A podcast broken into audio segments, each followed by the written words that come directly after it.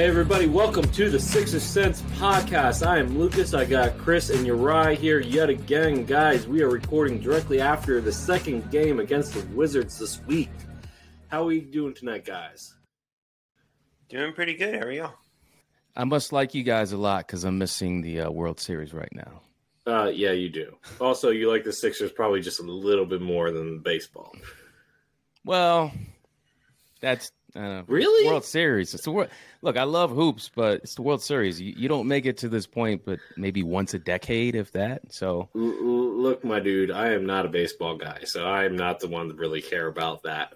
Oh yeah, we know, but we're here for you guys. We're here for you guys. Uh-huh. So, all right, let's get into this. Uh, not the best outcome. Obviously, the Sixers lost to the Washington Wizards tonight, one twenty-one to one eleven. A few team stats. Listen, size matters in the NBA. Those some people will say, "Oh no, small ball, small ball." But listen, tonight we got killed on the boards. We got killed in the paint. I don't think I've ever seen a disparity like this. 68 points in the paint for Washington, 38 for the Sixers, who did not have Joel Embiid, and they were without DeAnthony Melton. Uh, if I look at the three point shooting, that's the only thing that kept the Sixers uh, in this game and keeping it competitive. They made 19 of 36, 52%. And free throw percentage, they feasted from the line just because we had nobody that could stop their bigs. They went 26 for 32, 81%. Chris, uh, give us your takeaways from this game tonight. Yeah, I, mean, this is the kind of loss where I'm. It really doesn't bother me a ton. It was a pretty hard fought game. Harden got hurt there in the second half. There were some bumps and bruises along the way. You're without Joel. You're missing your best bench player in Melton, who's out with back injury. It's a pretty understandable loss. Obviously, this is the second straight game, and we'll talk about the other one where Porzingis kind of had his way with, with Tucker and Harris and whoever was guarding him in the post. He's seven foot three. Tucker is six five, six six, if that. So that's the kind of size advantage you're giving up when you when you go small, and you're going to have issues against certain teams. So it, it, it's really not that embarrassing a loss or anything. Maxey had a great game, 32 points on very efficient shooting. Pretty good Harden game when he was out there. I I think we might be getting to the point where Harden's due for an off night. Embiid's had, had a couple here now for one reason or the other.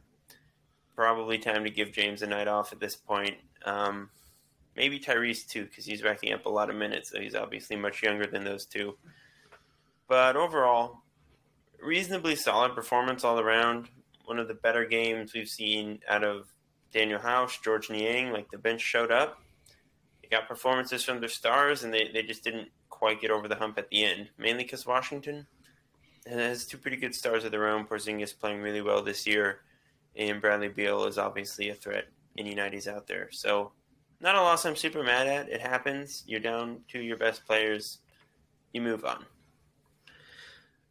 Look, I I could be like I could take your approach, but I'm I'm not gonna do that, Chris. I I am mad about it, and the reason is, and it goes back to Doc Rivers.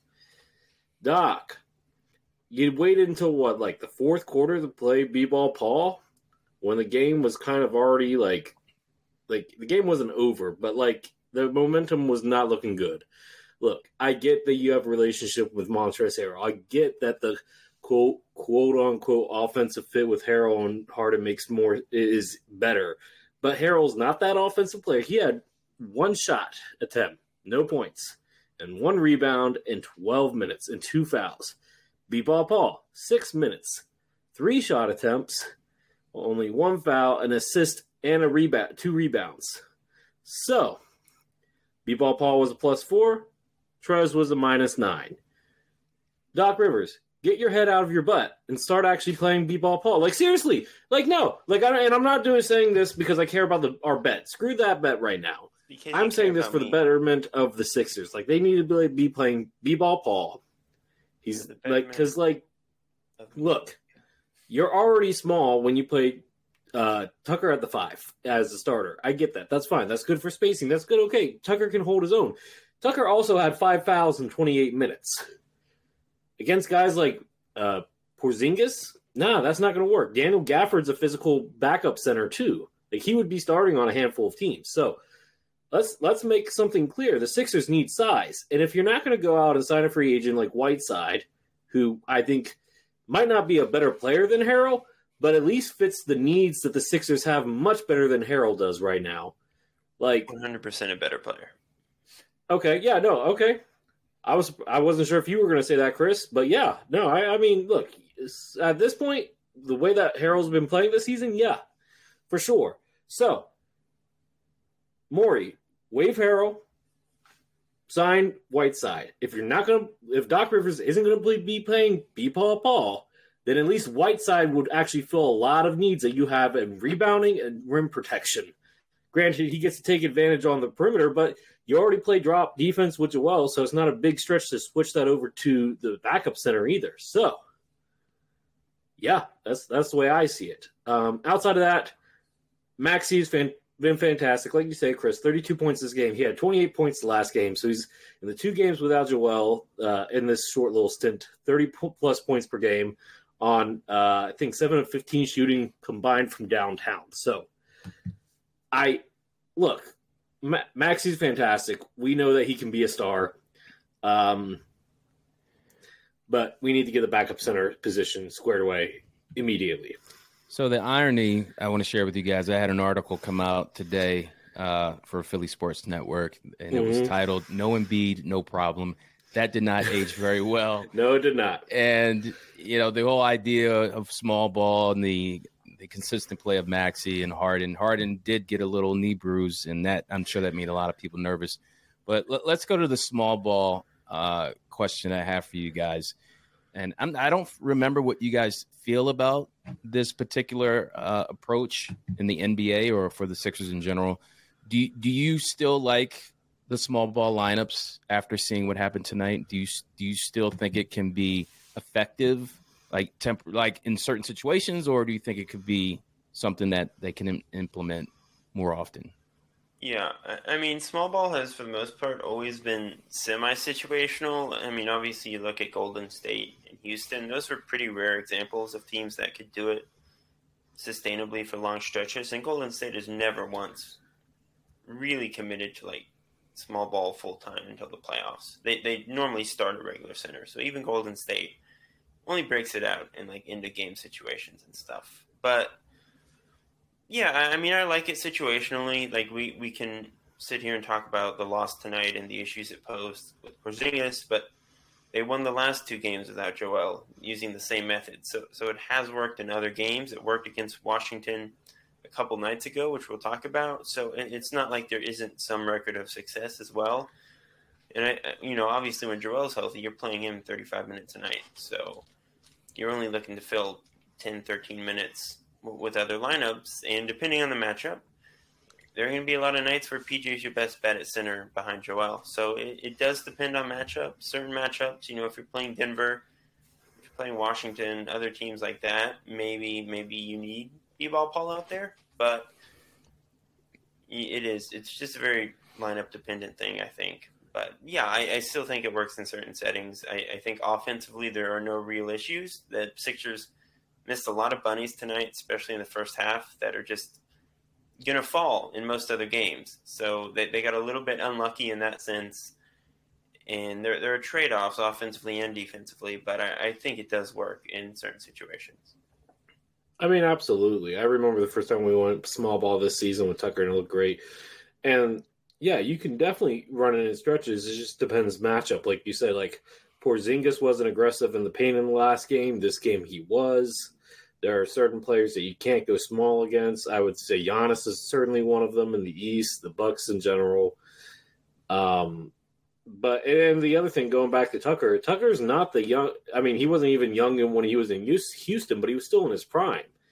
He's 38, 37 years old now. So like, I don't, I don't think we can really rely on that on a semi-consistent basis either. That's a lot to ask a guy that age. So I think it's situational, but I prefer to see B-ball Paul out there the majority of the time. And of course, you know, I'm keep on going to keep on beating that Whiteside drum. Everybody in your crew identifies as either Big Mac Burger, McNuggets, or McCrispy Sandwich, but you're the filet fish Sandwich all day That crispy fish, that savory tartar sauce, that melty cheese, that pillowy bun. Yeah, you get it every time. And if you love the filet of fish, right now you can catch two of the classics you love for just $6. Limited time only. Price and participation may vary. Cannot be combined with any other offer. Single item at regular price. Ba da ba ba ba. So we're going to go back to Halloween night where the Sixers played who else but the Wizards, but the outcome was very different. The Sixers won that game 118 to 111. This game was I guess more evenly matched than tonight. Three-point shooting was pretty much neck and neck. Matter of fact, the percentage was identical, 40%. Uh, if I look at the assists, the Sixers had more. I think James Harden had 17 of them, dishing out mm-hmm. dimes like uh, confetti, uh, like confetti at a Phillies World Series parade. Fingers crossed. Uh, as far as blocks, there were a lot of uh, actually not a lot of blocks, a lot of turnovers this game compared to tonight. And the largest lead for the Sixers was 18 points in this game. Wizards had a five point lead at, at one point let's just go ahead and focus on the starters for this game. Lucas, what do you think of, of the starters in that victory? Look, this was a great showing for Tyrese Maxey and James Harden. We know the the uh, Wizards aren't known for their defense. Monte Morris is an average defender at best, probably below average. Bradley Beal's never been a defender. I think this was the game, if I remember correctly. Let me check the box score here. But I think, yeah, this was the game that Avdija went to the bench he was their best perimeter defender, and they decided to start uh, Anthony Gill in their place. Gill's good player; he's a good defender, but more of an interior guy. He's not really a switchable guy, as far as I can tell. Um, so I, I think this was a really good game for those guys. You know, Tobias had a good game, and Tucker at the center really worked. You know, 13 points. His I think this was probably his best offensive game for the Sixers. And Melton looked great too. So yeah. Yeah, and when it comes to lineups working and not working, like a, big factor is Melton wasn't playing either tonight. So go back to that game. Melton had 16 points, 7 of 10 shooting, 2 of 4 from 3. He's a really good defender. Like, he changes the calculus for those small ball groups. They're a lot better with him out there than Thybulle, House, Niang, whoever. So that that's part of the equation too. Is they were just missing not just Joel but also Melton, who helps a lot in a lot of ways. So yeah, I mean it was a good win. Any win without Joel is a good win. They've done it two out of three times now this season. Here in the early going, Maxey continues to look really good. Twenty eight points, twelve of twenty two from the field, seventeen dimes for James. Just just a phenomenal offensive player. Not a lot to complain about with these starters. Pretty much all five of them put together a good night. All were very efficient. Not not much to complain about. So, Lucas, what do you think of the bench? How they do in that win? I mean, Niang had another solid night, four seven from downtown. Harrell probably had one of his better offensive showings, three of six from the field, seven points. But outside of that, nobody else scored on the bench, so that wasn't great. Uh, what? No, I take that back. Danuel House had two free throws, but like the bench needed to give a little bit more here. Oh, Thybulle had a point. My bad, Uriah. Um, Thybulle had a point. But yeah, the bench outside of Niang and a little bit of Harrell like did not look great in this game, but they played good defense, obviously, so that was nice. Yeah, um, Niang has been been on quite the hot streak these past few games. He's really coming into his own this season obviously, as long as he's hitting shots, he's going to be a very important part of the Sixers bench. House had a pretty solid game on the defensive end. Paul Reed was plus four in two minutes. um, this is probably Harrell's best game as a Sixer so far, so naturally he followed it up with quite one of his worst performances. So the scales are somewhat balanced in that sense. But yeah, I, I mean, Thybulle really hasn't put together a good game yet since coming back into the rotation, which is something to monitor. But seems like he's there to stay for now. And yeah, I, I mean, once Melton is back with the bench unit, Joel's healthy, the bench gets even stronger. So this is a shorthanded team getting a shorthanded win. So again, just a lot of positives all around. So before I, I uh, switch into a different topic, I'm going to throw a stat out there to you, and you might be really surprised. Someone NBA Court Optix official NBA.com site that mm-hmm. gives some metrics. And I'm looking right now at players who get double team the most per game. Uh, Okay. Maxey's in the top 20, Really? but he is ahead of, get ready for this. Tyrese Maxey gets double teamed on average 14.3 times a game, more Hmm. than Kyrie Irving, Huh? more than LeBron James, Huh? more than Ja Morant. Make I'm of this actually kind of surprised to hear that. Make sense of this. Like, why do you think, like, what's going on this season with Max that makes him so much of a threat? Well, I mean, part of it has to be the games that Joel's missed. Like they're focus honing in on him a lot more. But let's let's face the facts here. Like I said, the last two games he's been averaging thirty points per game. Maxey on the season, I think, is averaging probably close to twenty four at this point. Let me double check that stat.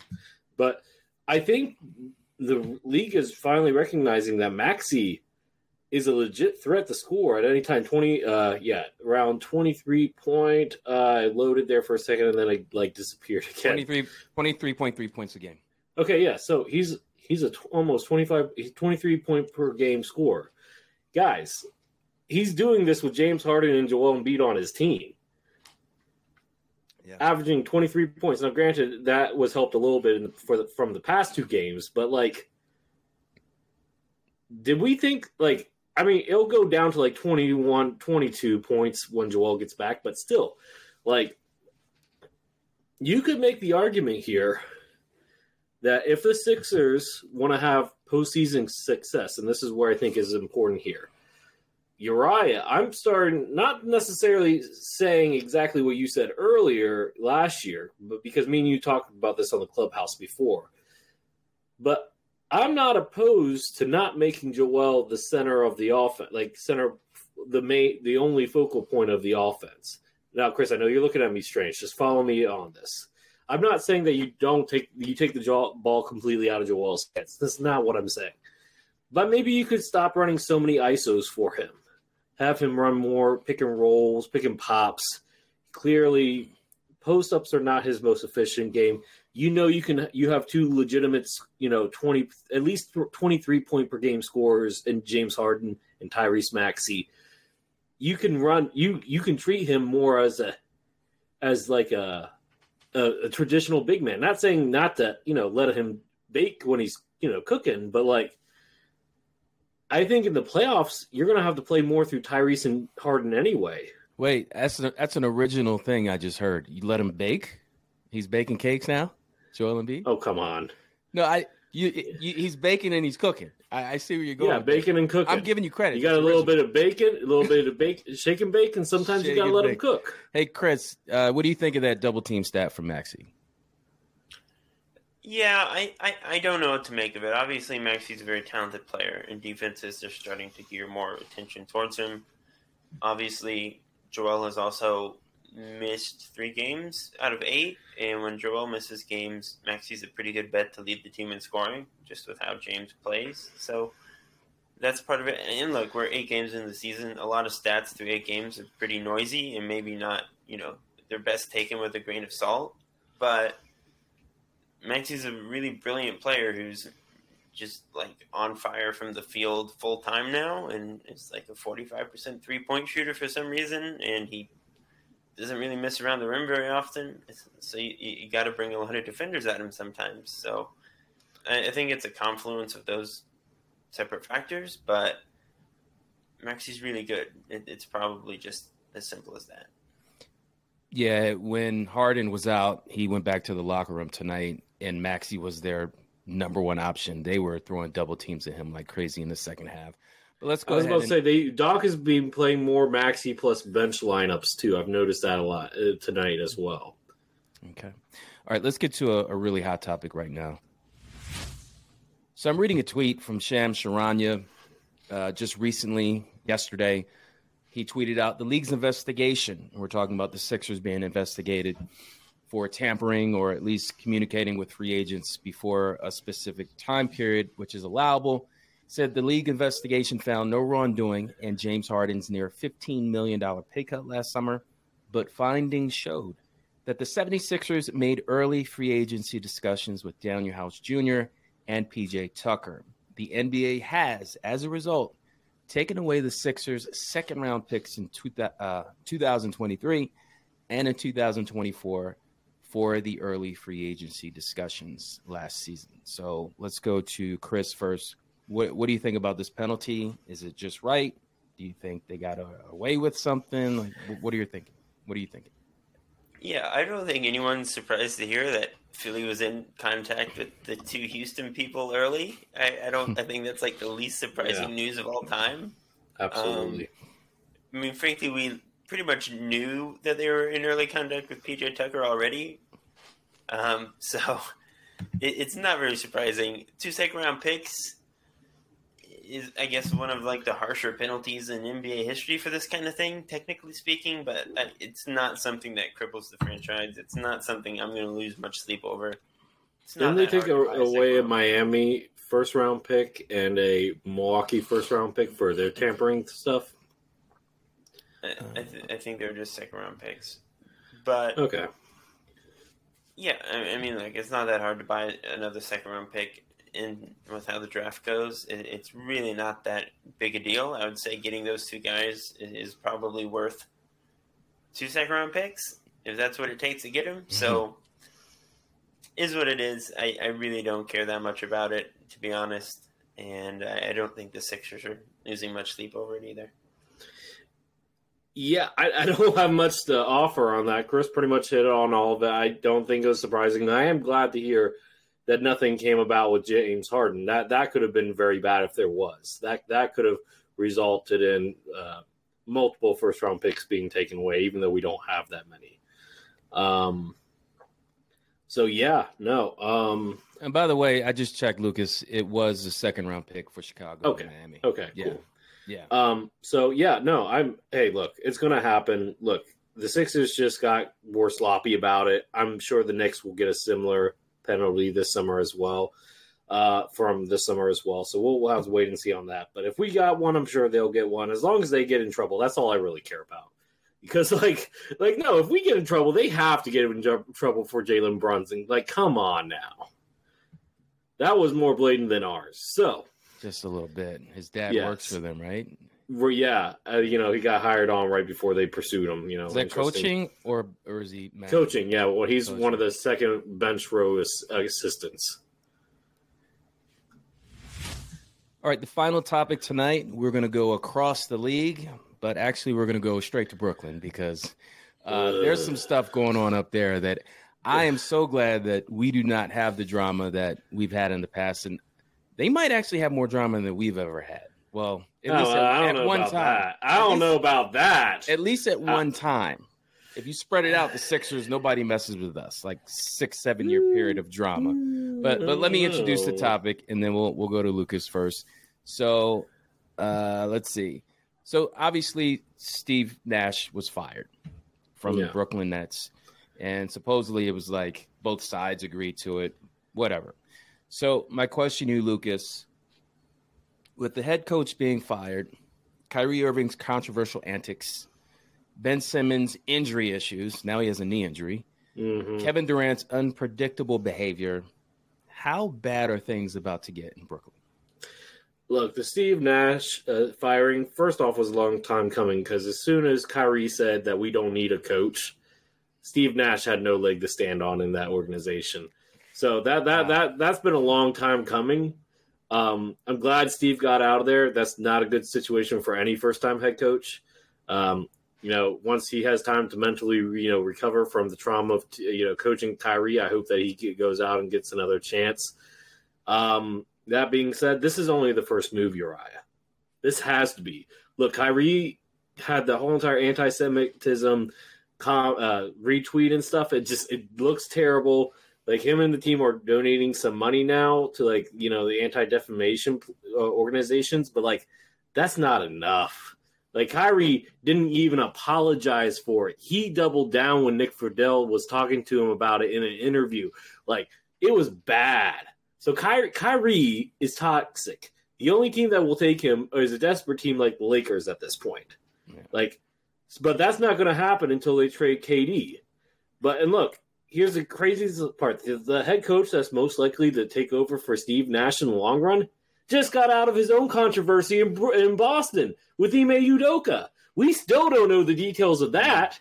Mm. Like it's uh, on the surface with the reporting, it sounds oh well that doesn't seem like a big deal, but obviously there was more to it that we don't know about that made it such a big deal that they're not even asking for compensation for him to leave.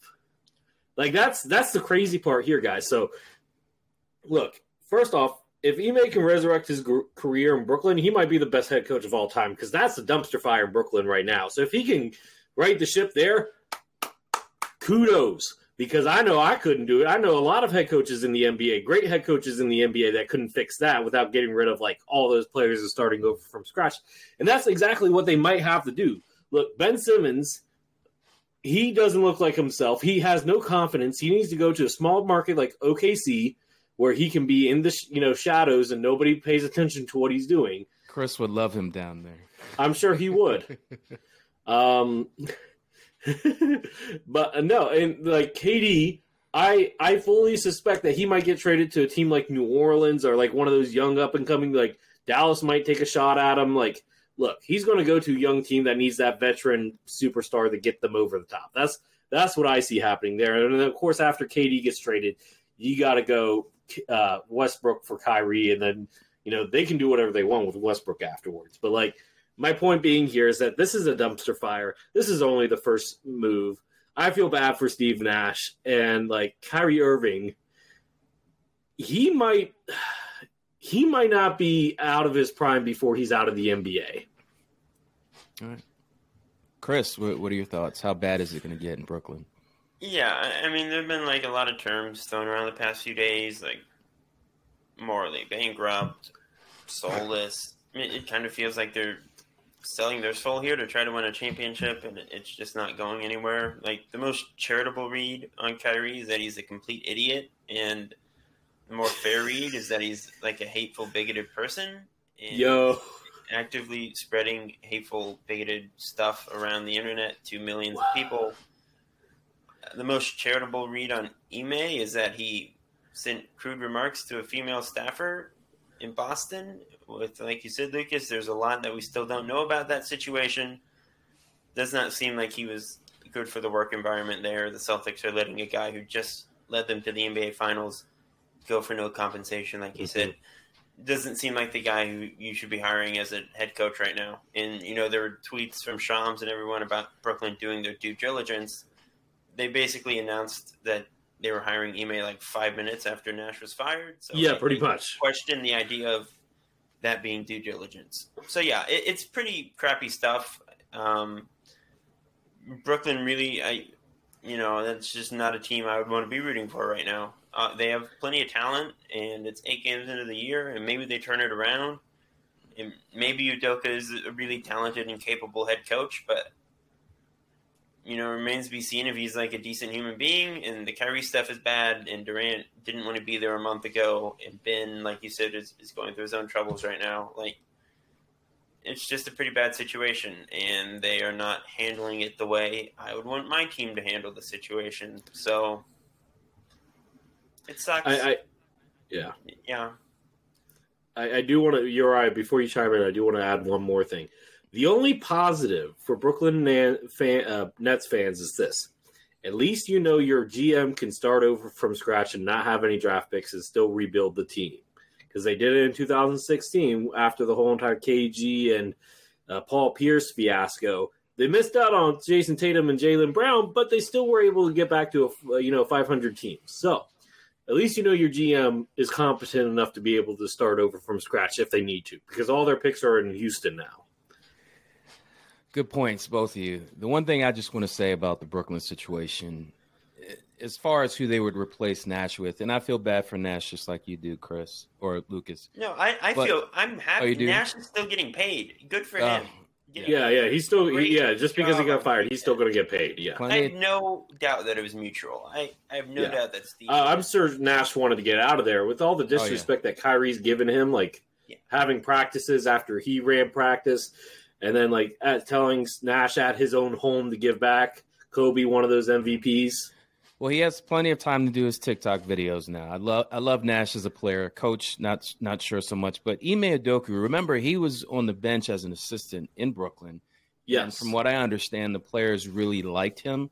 So, mm-hmm. based on what he did with the team, uh, to help the players and, and to earn trust with them. Maybe they left they're leaving that door open for him, but I think it would be a bad move just because if things come out about how bad things were in Boston, it could really, really make that situation in Brooklyn go south even further and faster. I don't know if the the owner wants to really take it there you know take that risk for for a coach. That Look, this is their last ditch success. effort to. Yeah, well, you're right. Think about it like this: this is their last ditch effort to get a championship. If they don't get it with Ime, then they have the re- push the restart button. You're you're right. I, like, I can what agree with that.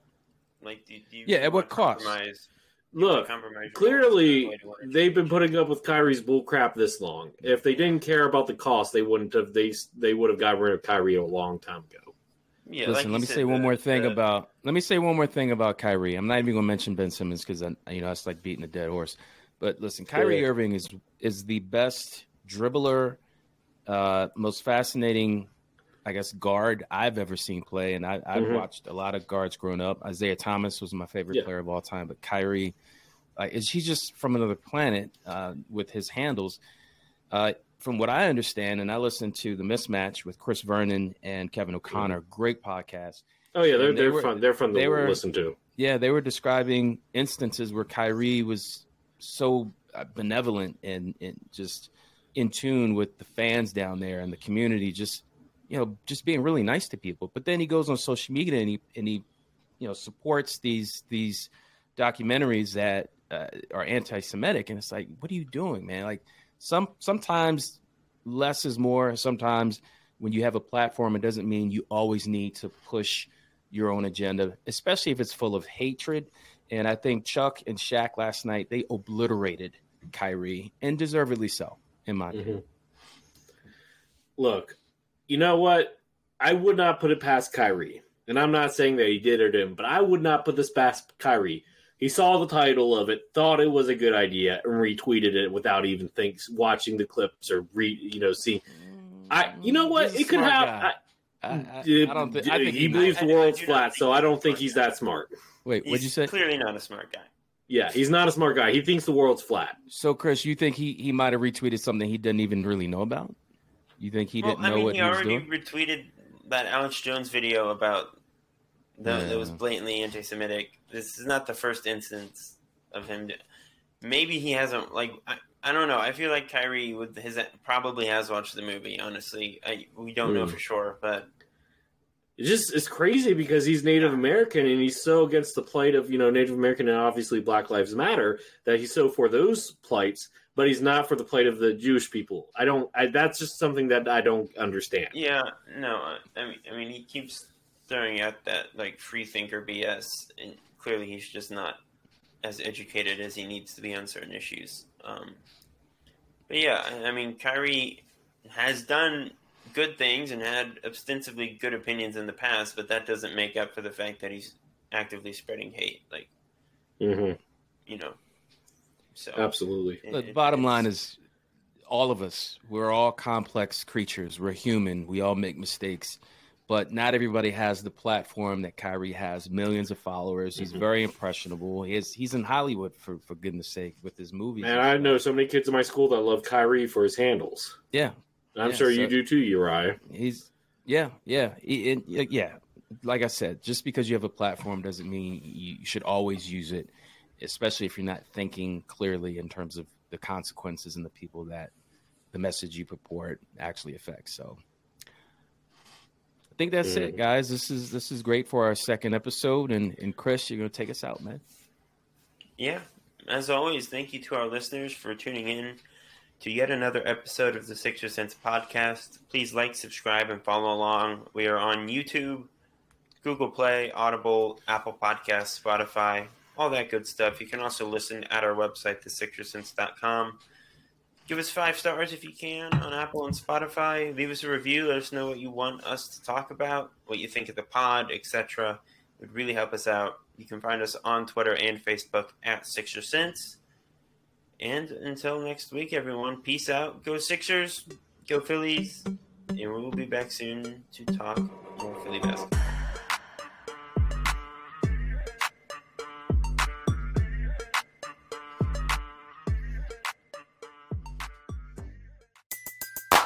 Everybody in your crew identifies as either Big Mac Burger, McNuggets, or McCrispy Sandwich. But you're the filet fish Sandwich all day. That crispy fish, that savory tartar sauce, that melty cheese, that pillowy bun. Yeah, you get it. Every time. And if you love the Filet-O-Fish, right now you can catch two of the classics you love for just $6. Limited time only. Price and participation may vary. Cannot be combined with any other offer. Single item at regular price. Ba da ba ba ba.